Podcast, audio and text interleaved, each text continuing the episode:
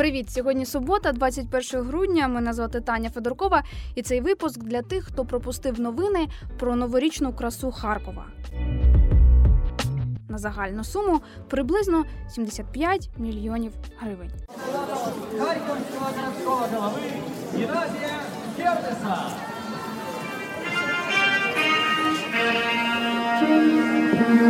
Цього тижня я сперечалася з однією людиною. Вона говорила: ти прискіпуєшся до рішень міської влади. Напевно, у тебе немає інших проблем.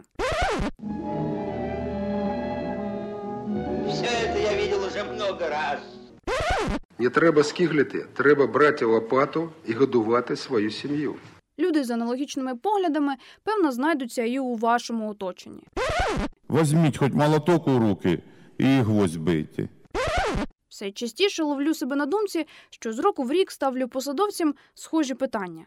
Ви вважаєте, що це адекватна цифра для святкування кількох днів у році? Адекватна цифра? Адекватна цифра? А відповіді одні й ті самі. Ми вміємо працювати, ми вміємо віддихати. Для наочності можна вдатися до методів харківських антикорупціонерів. Щоб просто зрозуміти, скільки це, ну а це на хвилиночку 3 мільйони доларів. Порівнювати одні витрати з видатками інших сфер, наприклад, медицини. Не вистачає інсулінів, зате лавочки. Зарплатні борги на комунальних підприємствах Спецовки не дають, мила не дають. ничего нет. Немало Раньше там. хоть мыло давали, кусочек. беремо кредит на зоопарк. Кому-то хочеться съесть ананас за счет обезьяны, я куплю вам ананасы. Да, только они будут из кирпичей, эти ананасы, и будете вы их кушать. Порівняння справедливі, але не до кінця коректні, якщо мислити по-чиновницьки, з огляду на бюджетні процеси і джерела фінансування. Втім, є досвід інших міст, зокрема і у святкуванні.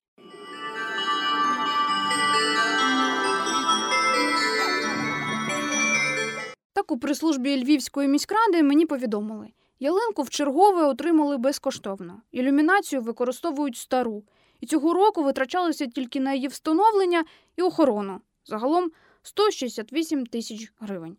Переважно сотнями тисяч або кількома мільйонами, а не десятками, обраховуються витрати на святкове оздоблення інших міст. Але інші міста не Харків. Ми завжди були на висоті.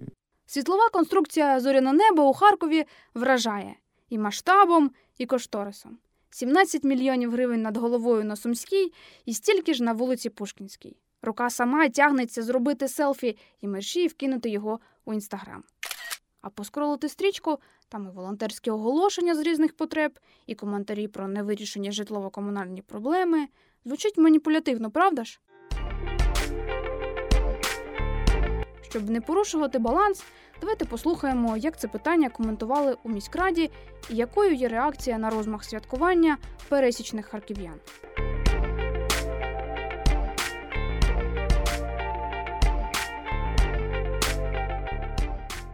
На сесії Харківської міськради 18 грудня про марнотратство говорив депутат Ігор Черняк. 17 мільйонів зоряне небо Сумська вулиця, 17 мільйонів зоряне небо вулиця Пушкінська, 6 з хвостиком мільйонів будиночок Діда Мороза, який чомусь дуже схожий на протестантську кірху. Я не знаю, я там їжджу, дивлюся, ну кірха. Ну, сподіваюся, що воно трошки краще буде, коли вже оформиться. 4 мільйони оформлення Майдану Свободи, 4 мільйони ілюмінаційні конструкції на Майдані Свободи, 22,5 мільйони декоративні освітлювальні фігури і так далі, сума 75. І проблема не в тому, що це дорого. Проблема в тому, що це дуже дорого. А дуже часто ці гроші просто йдуть на вітер. Є така річ, як піксельна світодіоїдна сітка.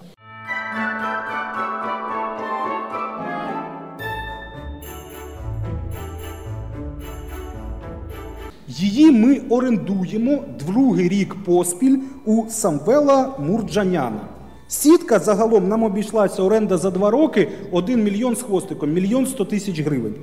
Беремо калькулятор, перемножаємо, рахуємо 100, максимум 150 тисяч гривень Харківська міська рада витратила, якби купила цю сітку. Навіщо ми її орендуємо за мільйон сто, якщо її за 100 тисяч можна купити?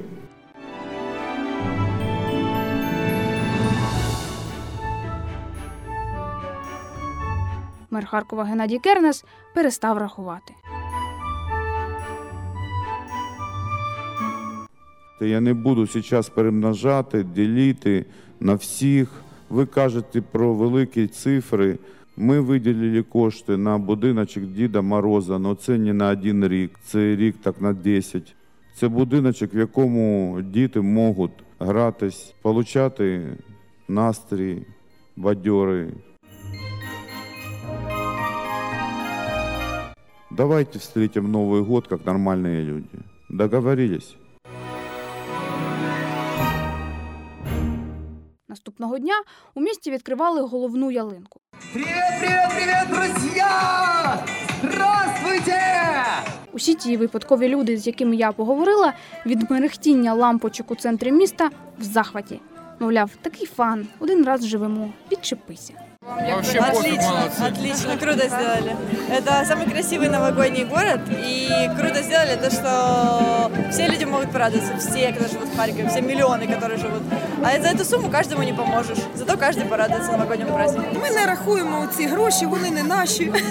Вони Ні, ну вони ж бюджетні. якраз наші. А якщо б їх вкрали, хай лучше тут померехтить. Ні, ну нам подобається. Ніжки Ну, ми туди. вважаємо Харків Будуть- будуть воно їхати. найкраще місто в Україні. Это точно. 75 миллионов больницы не спасут. А для города, чтобы вот это вот 3 миллиона полюбовались этим, Дітям праздник. детям праздник, взрослым праздник, от этих вот всех этих войн, от этих всех этих этих раклов вот это вот, да, абстрагироваться, прийти полюбоваться и спасибо сказать. У 2016-му у Харкові затвердили стратегію розвитку до 2020-го. У міськраді провели дослідження і з'ясували. Харків'яни хочуть бачити місто європейським, з унікальною архітектурою, комфортними і безпечними умовами проживання і робочими місцями. Про імідж, звісно, там теж багато, але основні цілі більш-менш приземлені.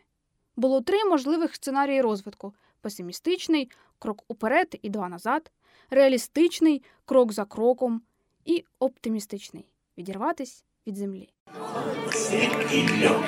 Харьковчане, давайте вместе с нами! Выше ручки!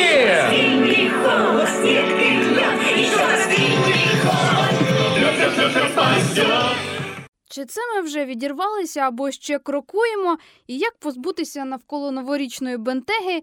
Я поговорила із представником громадського об'єднання Центр розвитку громад Артемом Коноваловим. На його думку, простих відповідей тут немає. Безумовно, місто хоче відпочивати. Широкий загал хоче оцієї складової з трохи не тільки хліба, а й розваг. І звичайно, що міські очільники йдуть на зустріч таким бажанням.